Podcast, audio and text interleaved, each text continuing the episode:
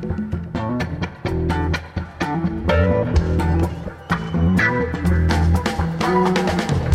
The Nation magazine, this is Start Making Sense political talk without the boring parts. I'm Jon Wiener. Later in the show, we're still thinking about the meaning and significance of the confirmation of Ketanji Brown Jackson as America's first black female Supreme Court justice and of that horrible confirmation hearing she endured. Michele Goodwin will comment. She's Chancellor's Professor of Law at the University of California, Irvine. But first, the sheriff of Los Angeles County. He's got 10,000 deputies in America's biggest county with 10 million people, and he's become LA's biggest political problem. We'll have comment from Gustavo Arellano. He's the LA Times columnist who interviewed the sheriff last week. That's coming up in a minute. When you need mealtime inspiration, it's worth shopping Kroger, where you'll find over 30,000 mouth-watering choices that excite your inner foodie. And no matter what tasty choice you make, you'll enjoy our everyday low prices, plus extra ways to save, like digital coupons worth over $600 each week. You can also save up to $1 off per gallon at the pump with fuel points. More savings and more inspiring flavors make shopping Kroger worth it every time. Kroger, fresh for everyone. Fuel restrictions apply. The LA County Sheriff has more than 10,000 deputies to police the biggest county in the country with 10 million people and the biggest jail system in the world, and a terrible record of killing young men of color and deputies who belong to criminal gangs. The sheriff is elected, and in 2018, an incumbent sheriff was defeated for the first time in more than a century. And LA County elected its first Latino sheriff, Alex Villanueva. He promised to reform the department. Now he's the biggest political problem we have in LA because he's doing so many of the things he promised not to. For comment, we turn to Gustavo Arellano. He's an indispensable columnist at the LA Times, covering, as he says, Southern California everything. He previously worked at the late lamented OC Weekly, where he was an investigative reporter for 15 years and an editor for six, and wrote a memorable column called Ask a Mexican. He's also author of the book Taco USA How Mexican Food Conquered America. He describes himself as the child of two Mexican immigrants, one of whom came to this country in the trunk of a Chevy. Gustavo Arellano, welcome back. Gracias as always, John. Well, some listeners may not be sure where the LAPD patrols and where the deputy sheriffs patrol. They each have about 10,000 officers. Please explain. So, the LAPD, the iconic LAPD, is specifically in the city of Los Angeles. LA County Sheriff's deputies, on the other hand, they patrol technically unincorporated areas of Los Angeles County and also cities. I believe they contract with about half of the cities in Los Angeles County. But technically, since Los City of Los Angeles is in LA County, they can also do things within that city. But historically, they have just patrol the areas where they have contracts with and leave Los Angeles to LAPD. So the cities that have their own police departments do not have sheriffs. That's what? Beverly Hills, Santa Monica, Long Beach. But the cities that don't, that's West Hollywood, East LA, Compton, Malibu, I'm leaving out dozens. Oh, yeah. Lancaster up in the high desert. Remember, LA County is a humongous county from the port cities of Long Beach, the town of Wilmington, all the way to the high desert, uh, you know, Lancaster, the Antelope Valley, mountains, forests. and yeah, you have Malibu, you have Point Dume, you have Isla, so much, so, so much. And so the deputy, the deputies, the sheriff's department covers that humongous, humongous area. 88 cities, I believe. So after you joined the LA Times, at the start, you didn't write much about the sheriff until he announced last fall that all sheriff's deputies could wear cowboy hats while they were on the job. What was it that got to you about sheriffs in Stetsons? I had previously covered Villanueva a little bit because he, along with all the other sheriffs in Southern California, they refused to enforce the vaccine mandates that a lot of counties were passing. Villanueva himself has said, I'm taking the vaccine, but I think it's a personal choice. So I mentioned him in passing. But one day I remember Villanueva was out in Venice, which is part of the city of Los Angeles. So he was out of his jurisdiction, but he was walking around Venice, the boardwalk, where there was a big homeless encampment, just sauntering along saying, Oh, you know, city of Los Angeles is not cracking down on the homeless. I'm going to crack down on the homeless. And I just remember him, he was walking around with, I couldn't tell if it was a Stetson or an Outback hat, like Crocodile Dundee. I'm like, okay, you're trying to flex. You're trying to make yourself out to be, I don't know, Gary Cooper in High Noon, John Wayne and The Searchers. Take your pick of iconic Westerns. And I was almost going to write something then to make fun of him. But then someone told me the reason he does that is because he is a survivor of melanoma, uh, you know, uh, on, on his lip. And I'm like, okay, even I'm not going to punch low because my mother died of ovarian cancer. I respect that.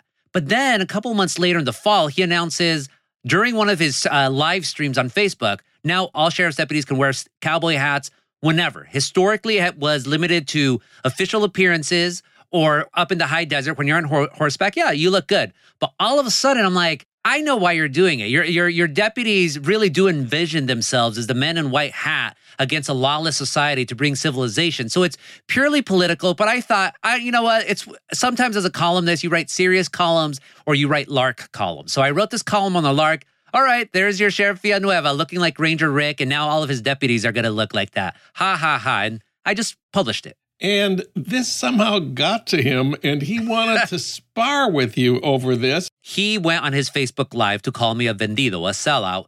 I responded in kind and just ripped him apart. Then I'm like, you know what? I have other things to worry about. But as uh, 2022 came along, Sheriff Villanueva's up for reelection. There's a June primary coming in. There's a lot of opponents going up against him. There's a lot of anger against him. But I'm like, you know what? Villanueva's going to win people make him out to be a meathead. He's not a meathead. He's actually very, very smart, like Nixon. He knows he he takes the pulse of what's going on. And in LA County, you have a lot of Latinos who are pro law enforcement. So when I went to his uh, when I requested an interview, my intents were clear and pure. I really just wanted to talk, kind of like when Hunter S. Thompson talked to Nixon about football, and only that that was my intention. I'm like, we're only going to talk about Latinos and your de- department, and say what you will about Villanueva, but his sheriff's department, it's over half Latino. It reflects, it's actually more reflective of Latinos in LA County than almost any big entity, public or private, that you could think of. And you open with a really interesting question how protest against police brutality is much more widespread among black people than among Latinos. There's never been a case of a Latino killed by a cop or a sheriff that has galvanized Americans the way too many cases of slain black people have. And he had an explanation for that difference. He starts out very progressive, saying that Latinos don't have the same experience, uh, historic experience of racism and the longevity the way the black community has. So he's invoking Jim Crow, KKK, redlining.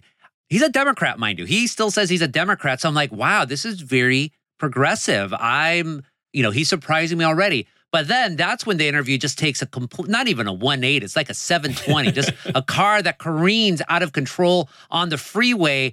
And he goes beyond that to just start talking about how the black community kills itself more than police officers do. And no one ever complains about that at all. And then it just went downhill from there. He had a lot of complaints about black people. I, I was shocked a lot, you know, as a reporter, when you talk to people, sometimes you just shut up and let them talk. And that's what he did. He complained that too many black uh, deputies had gotten promotions in the past. He accused them of nepotism. He said that black people were by far the main assailants again in anti-Asian hate crimes, even though the stats do not even do not even come close to justifying that or validating that. He said that the Los Angeles Times has too many black reporters, has too much black coverage, not enough Latinos. And he's going on and on and on. And I'm thinking to myself, I wanted to talk to you about Latinos, and here you're going off on anti black tangents. I'm just going to continue to let you talk. And so when the interview was over, it was one hour. They, he showed up a couple of minutes late, but he gave me the full hour, maybe just a little bit more. So kudos to him for that. But I remember texting my editor. Then he calls me. I'm like, I was only supposed to have one column for you, maybe two, but I think we have a small series going on here because he said a lot of things. I'm an American historian, and the way he talked to you about Latinos and blacks being enemies, being opposed to each other, and describing Latinos as more conservative, more supportive of traditional law and order. I have to say, that's almost exactly what Nixon argued back in 1968. He knew that after the Civil Rights Act, uh, the Voting Rights Act of 1965 passed, there were going to be lots of new black voters, and they were all 100% of them were going to be Democrats. There was nothing to do about that. And his idea for the Republicans was to recruit Latinos because he said they were more religious, more family oriented, more focused on building small businesses. They, you know, he had this stereotype of the virtuous and hardworking immigrants, unlike the black people who live off government handouts. But that was that was Nixon. That was 1968. Is Alex Villanueva still in that world?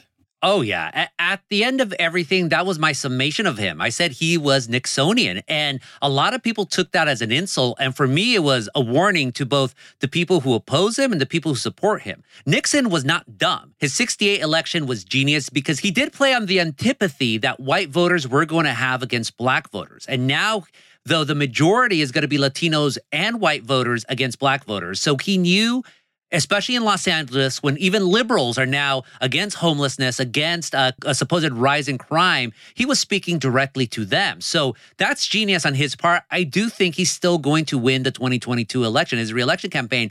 But also, what ended up doing Nixon in the end? Himself, his hubris and his paranoia. And that's all Sheriff Villanueva. Incredibly paranoid, also, uh, you know, keeper of these petty grievances that flare up at on him like freaking a disease or something. We have to talk about what the LA Times has uncovered about the criminal gangs of sheriff's deputies. It's pretty scary stuff. Oh my gosh. So, one of the big issues over the past geez, 30 years has been this plague of sheriff's deputy gangs in the LA Sheriff's Department. This is not the liberal LA Times saying it, radical activists. As in the early 1990s, you had a federal judge decrying, in his words, racist white supremacist gangs that were operating out, of the LA Sheriff's Department. So Villanueva comes in and all of a sudden he declares they're not gangs, they're just social groups, they're social clubs. Even though there are many documented cases of these groups with names like the Banditos, where all the members have matching tattoos, where members, when they meet another so called group, they'll get in fights over rivalries there to the point where you also have this. There's been lawsuits finding this out in court and whatnot. So Sheriff Villanueva and what does he do? Instead of eradicating these groups, he goes to the LA County Board of Supervisors, sends them a cease and desist letter, and says, You cannot call them gangs because it's anti Latino, because Latinos make up the majority of the force. And again, I was going to ask him this before the conversation went off the rails. And I said, How is that racist? And so he goes saying, Well, going back to the anti black thing, I guarantee you, if my department was majority black and I was a black uh, sheriff, there was no way on earth anyone would call these groups gangs. And so I told him to describe it. It's like, look, you know, what else are you going to call them? Uh, well, you know, these are just groups that they'll, you know, because he also mentioned that they have caused him problems. That he mentioned two cases where there was fights between these groups. One case, uh, in one case, twenty some deputies were let go. This uh, preceded Villanueva. In another case, two deputies were left unconscious. And he said, well, you know, when you have these groups, sometimes they're going to have too much to drink, and then one person sees the girlfriend of, of someone else in another group. I'm like, you're describing a gang. That's exactly what law enforcement says about Latino youth hanging out. It's like, well, no, the you know, lat, you know, gangs, criminal gangs have that intent, and their rap sheet has a bunch of crimes, whereas the sheriff's groups, their rap sheet has a lot of commendations. And as I wrote, literally, uh, okay. And of course, we have to talk about the LA County jails, horribly violent places, despite years, decades of litigation and federal oversight. The latest oversight report from court appointed monitors says there remains a serious and long standing problem with deputies using force as guards in the LA County jails under Villanueva. Deputies brutally punch incarcerated people in the head and initiate unnecessary force rather than taking steps to avoid it and then fabricate reports to justify their actions. That's from the oversight report just last week. What does he say about the jails? It's a violent place. Sometimes things are going to happen he'll say that when things cross the line, he will enact force against his own deputies, discipline. But here's a problem with Villanueva. He he sees his deputies as they cannot do any wrong at all. And so, because of that, if anyone criticizes those deputies, you must be anti law enforcement.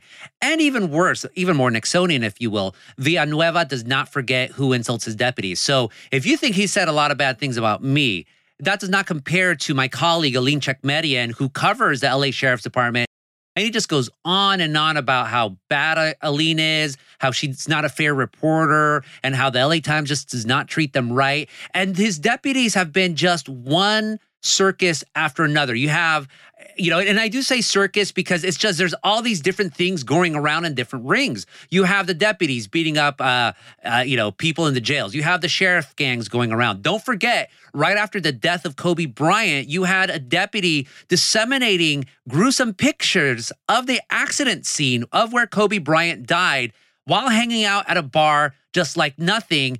And then Villanueva says that was never supposed to go out. And he's and he's still in court claiming that Vanessa Bryant, Kobe Bryant's widow, did not suffer any undue emotional stress because of the dissemination of these photos. It's just an embarrassment. And Villanueva, someone who can never say, I'm sorry. Although I was very surprised in one case where there was one of the most notorious cases of someone being killed by sheriff's deputies in his uh, regime has been the case of Andres Guardado, an 18 year old Salvadoran American who was acting as a security guard in a body shop in Gardena, shot by two sheriff's deputies. Uh, Villanueva called an inquest, a, a, coroner's inquest into Guardado's death, like like some like basically a joke. But in my conversation with him, he actually called what happened a tragedy and admitted that the feds are investigating that. So I don't know if he was meant to say that, but he said it to me. And uh, he's supporting the effort to recall LA's progressive district attorney, George Gascon. Isn't Gascon another Latino?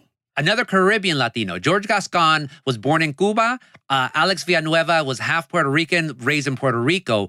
And oh, Villanueva despises Gascon, says because of him, that's why crime rates are going through the roof. Villanueva doesn't take any responsibility for rising crime rates as whatever they are. And so Villanueva has been very upfront of his support for the recall campaign. There was a recall effort last year that fizzled out, but this most recent one seems to have a lot of momentum to at least put the, the question of a recall of Gascon on the ballot sometimes this year. Last question. As you said, the sheriff is up for reelection this year. There's a primary in June. Uh, what do we know about the people? People challenging him? A lot of former sheriff's deputies who served in the department who say Villanueva is an embarrassment. You have some Latinos. You have a black sheriff deputy as well, Cecil Rhambo. But they're all small names right now. Villanueva, again, he is running as an incumbent. He is running with basically every conservative in Los Angeles, which is at this point is about a quarter of the population, but he has that secured. Then you're going to have the middle of the road people who are going to side with him. And the wild card, really, the people who I think are going to elect him are the people who elected him in the first place, Latinos in 2018. You see a Hispanic name on the ballot, even if you don't know who he is, and you see a, no other non Latino, non Hispanic surnames on the ballot, you're going to go for that one. I don't know if Villanueva wins outright the primary, which means it'll go to a general election. But at this point, the only person who could beat Villanueva is Villanueva. And don't count Villanueva out of beating Villanueva. Gustavo Arellano is a columnist for the LA Times. Gustavo, thanks for talking with us today. Gracias as always. When you make decisions for your company, you look for the no brainers. And if you have a lot of mailing to do, stamps.com is the ultimate no brainer. It streamlines your processes to make your business more efficient, which makes you less busy. Mail checks, invoices, legal documents, and everything you need to keep your business running with Stamps.com. Seamlessly connect with every major marketplace and shopping cart. Schedule package pickups and see your cheapest and fastest shipping options from different carriers. With rates up to 89% off USPS and UPS rates. And with the Stamps.com mobile app, you can take care of mailing and shipping wherever you are. Make the same no-brainer decision as over 1 million other businesses with stamps.com. Sign up with code program for a 4-week trial plus free postage and a free digital scale. No long-term commitments or contracts. That's stamps.com. Code program. When you need mealtime inspiration, it's worth shopping Kroger, where you'll find over 30,000 mouthwatering choices that excite your inner foodie. And no matter what tasty choice you make, you'll enjoy our everyday low prices, plus extra ways to save, like digital coupons worth over $600 each week. You can also save up to $1 off per gallon at the pump with fuel points. More savings and more inspiring flavors make shopping Kroger worth it every time. Kroger, fresh for everyone. Fuel restrictions apply.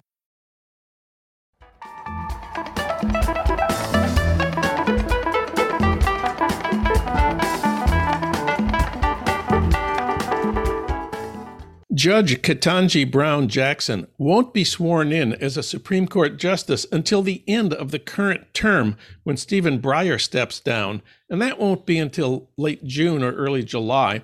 But that hasn't stopped a lot of us from thinking about the meaning and significance of her confirmation and of that horrible confirmation hearing that she endured.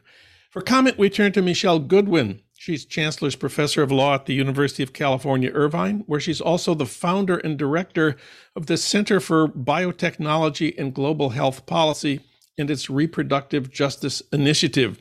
She's been published in the New York Times, Salon, Politico, and The Nation, and she's host and executive producer of the podcast On the Issues with Michele Goodwin. Last time she was here, we talked about her experiences of racism in daily life in Minneapolis before she came to Irvine. Michele Goodwin, welcome back. It's a pleasure to be with you, John.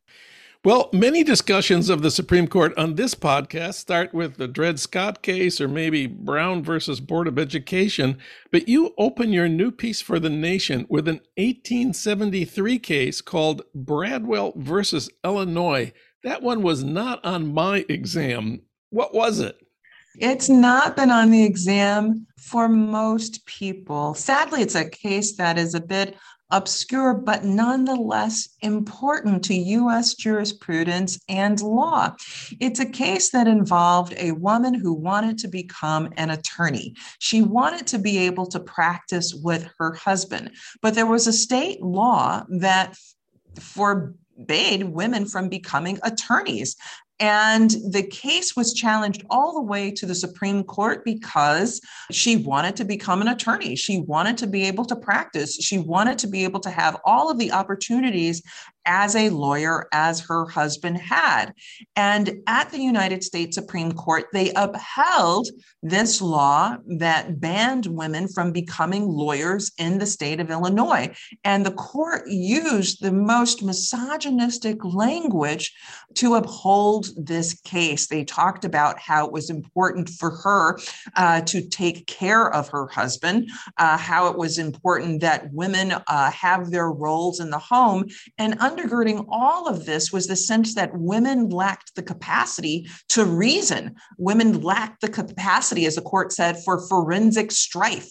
Uh, and then the court justified its sexism and this ban by saying that even though they didn't have precedent for this sense that women lacked capacity to think and to reason, they said it came from the laws of nature, as if they had gotten a phone call directly from Mother Nature or from God to say that women should never become attorneys. And that, I think, is really important to the story about Judge Jackson and women in general, because it's not that women didn't want to take on these roles, it's that men in power barred them from doing so. Please remind us how many black people have served as Supreme Court justices since the beginning of the Republic, and what proportion of them were Clarence Thomas? well, this is such a great question. While in the 233 year history of the United States Supreme Court, there have only been two Black justices to serve Thurgood Marshall, and after his retirement, Justice Clarence Thomas, who currently serves. Judge Jackson, when she becomes Justice Jackson, will be only the third Black person in over 230 years to serve on the United States Supreme Court. And while you're at it, and maybe this is the next question, let's be clear that there have only been five women to ever serve on the United States Supreme Court, and three are serving right now. So, Judge Jackson is the first black woman to be confirmed as a Supreme Court justice, but there's other firsts that she represents. That's right. So she's the first federal defender to serve on the court, and that's critically important. John, when you think about it, the first 10 amendments to the United States Constitution, what we call the Bill of Rights, all are designed to protect people from the tyranny of the state. There are specific amendments that relate directly to protecting people who've been accused and alleged of committing crimes or suspected of having committed a wrong to protect them against the tyranny of the state. And so the fact that she was a federal defender fits right in with what people who claim that they're originalist and textualist should actually celebrate. And that is protecting even the most vulnerable in society against sometimes the misdeeds of the state. So that's a first.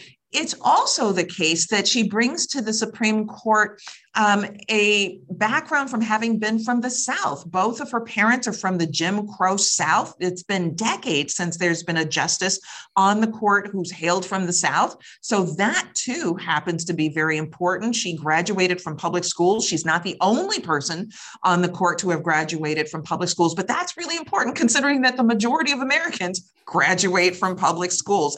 I want to talk also about the treatment she received in that confirmation hearing from the Republicans. What did you make of the way she was attacked? It was unbecoming behavior for such an august body.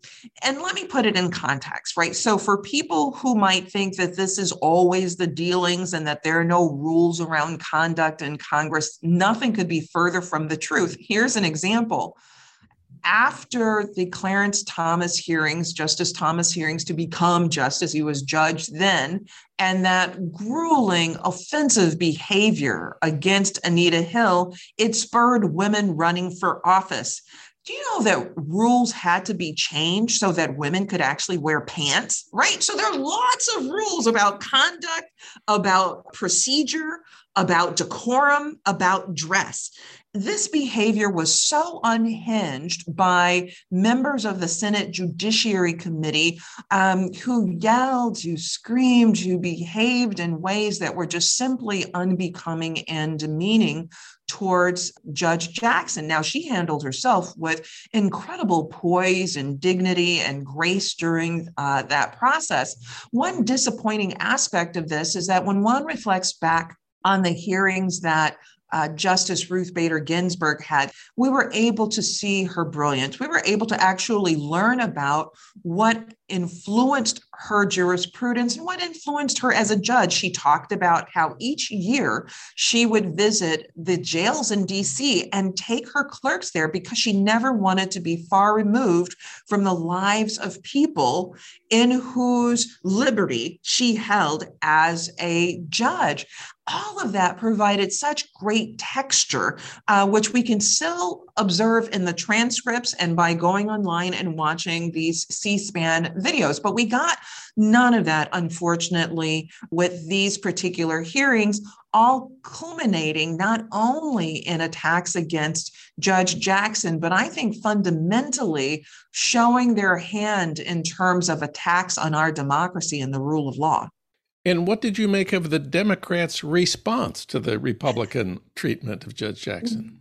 Well, this connects with my concern related to the rules of decorum. We know that they exist. And unfortunately, there wasn't the use of the gavel, which was deserved at numerous times during um, the space of the hearings. There were Senate Judiciary Committee members that said, well, we're basically going to treat her as we remember Justice Kavanaugh being treated, but they were wrong.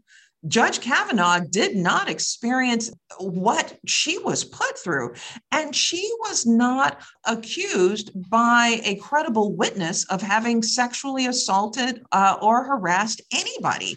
But it was not the conduct that was experienced by Judge Kavanaugh, um, now Justice Kavanaugh, Justice Amy Coney Barrett, Justice Gorsuch. Uh, she was put through fire, really. She had to walk through fire. And it wasn't until uh, Senator, junior senators Cory Booker and Alex Padilla, who brought a little bit of humanity back to the process. And that was quite moving, I think, for um, a lot of Americans who later said that she was, you know, their favorite in coming through this process in more than a generation.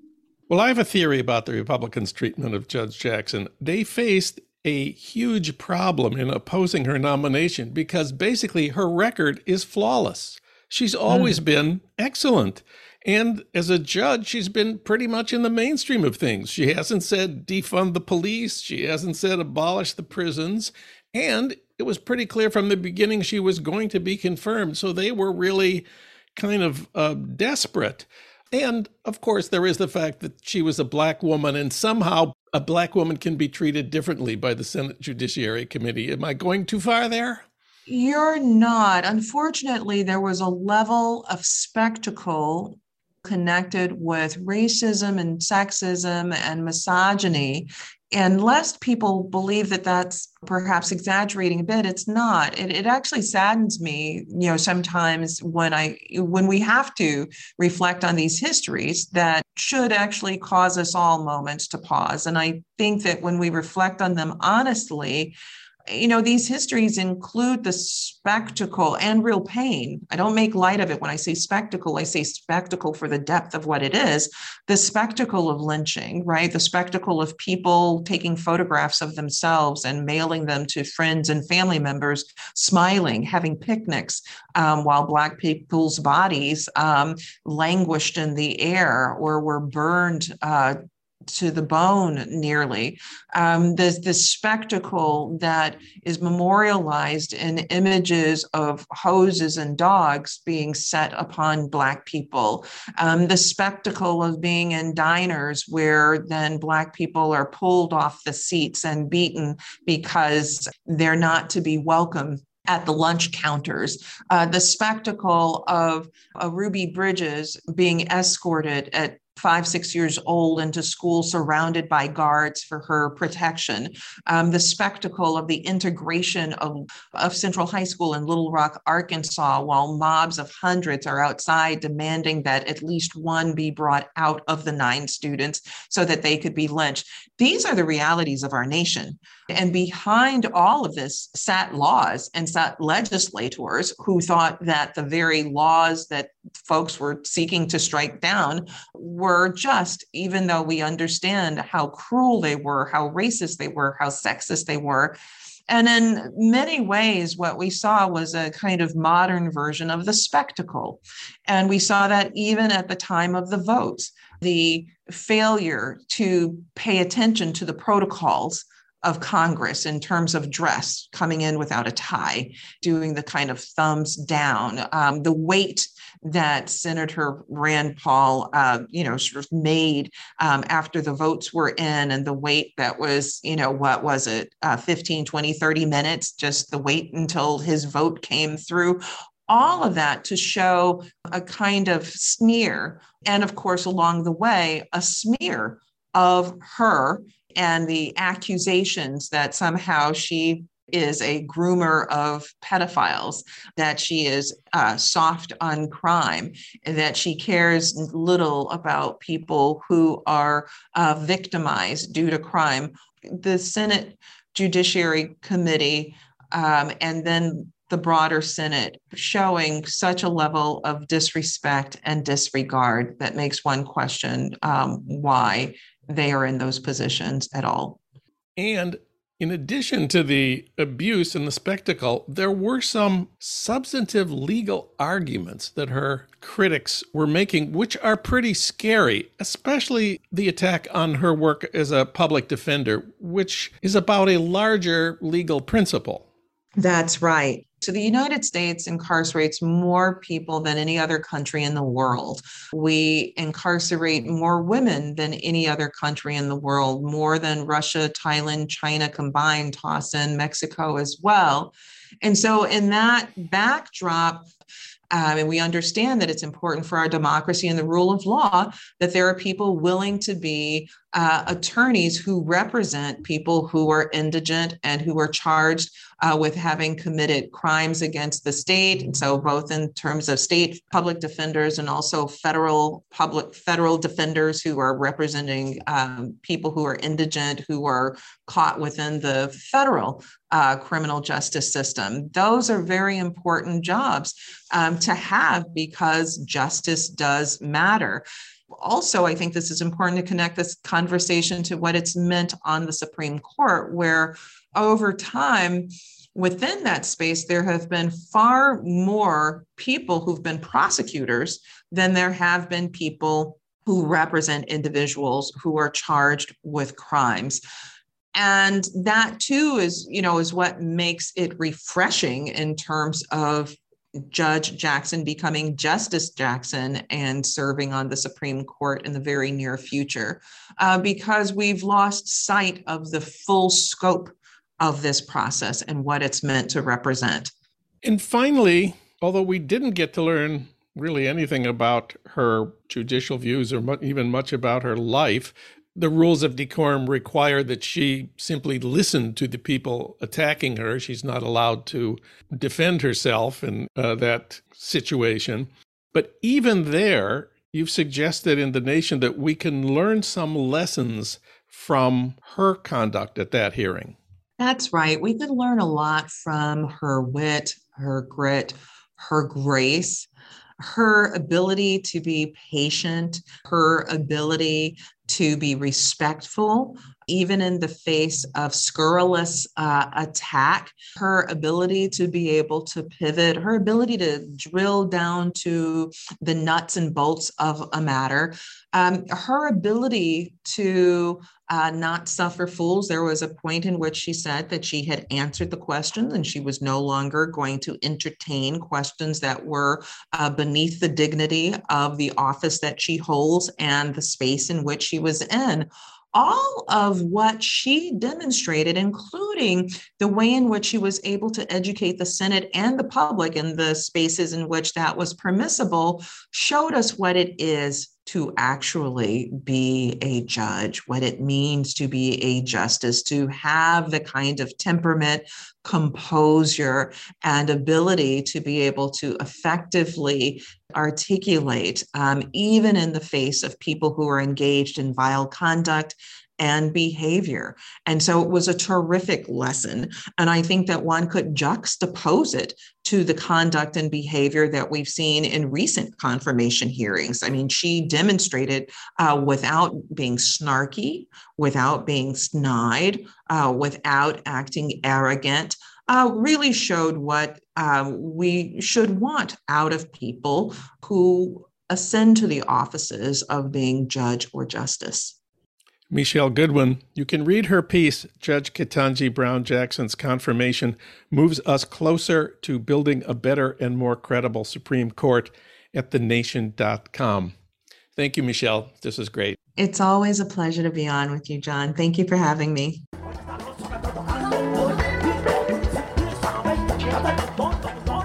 Start Making Sense, a podcast from The Nation magazine, is co produced by the LA Review of Books and recorded in Los Angeles at our Blythe Avenue studios. William Broughton is our audio editor, Renee Reynolds is our associate producer, Alan Minsky is our producer, Ludwig Hurtado is our executive producer, D.D. Guttenplan is editor of The Nation, Bhaskar Sunkara is president of The Nation, and Katrina vanden Heuvel is publisher and editorial director of The Nation. Our theme music is from Barcelona Afrobeat, licensed by Creative Commons. You can find out more about Start Making Sense at thenation.com and subscribe to Start Making Sense on Apple Podcasts or wherever you get your podcasts. I'm Jon Wiener. Thanks for listening.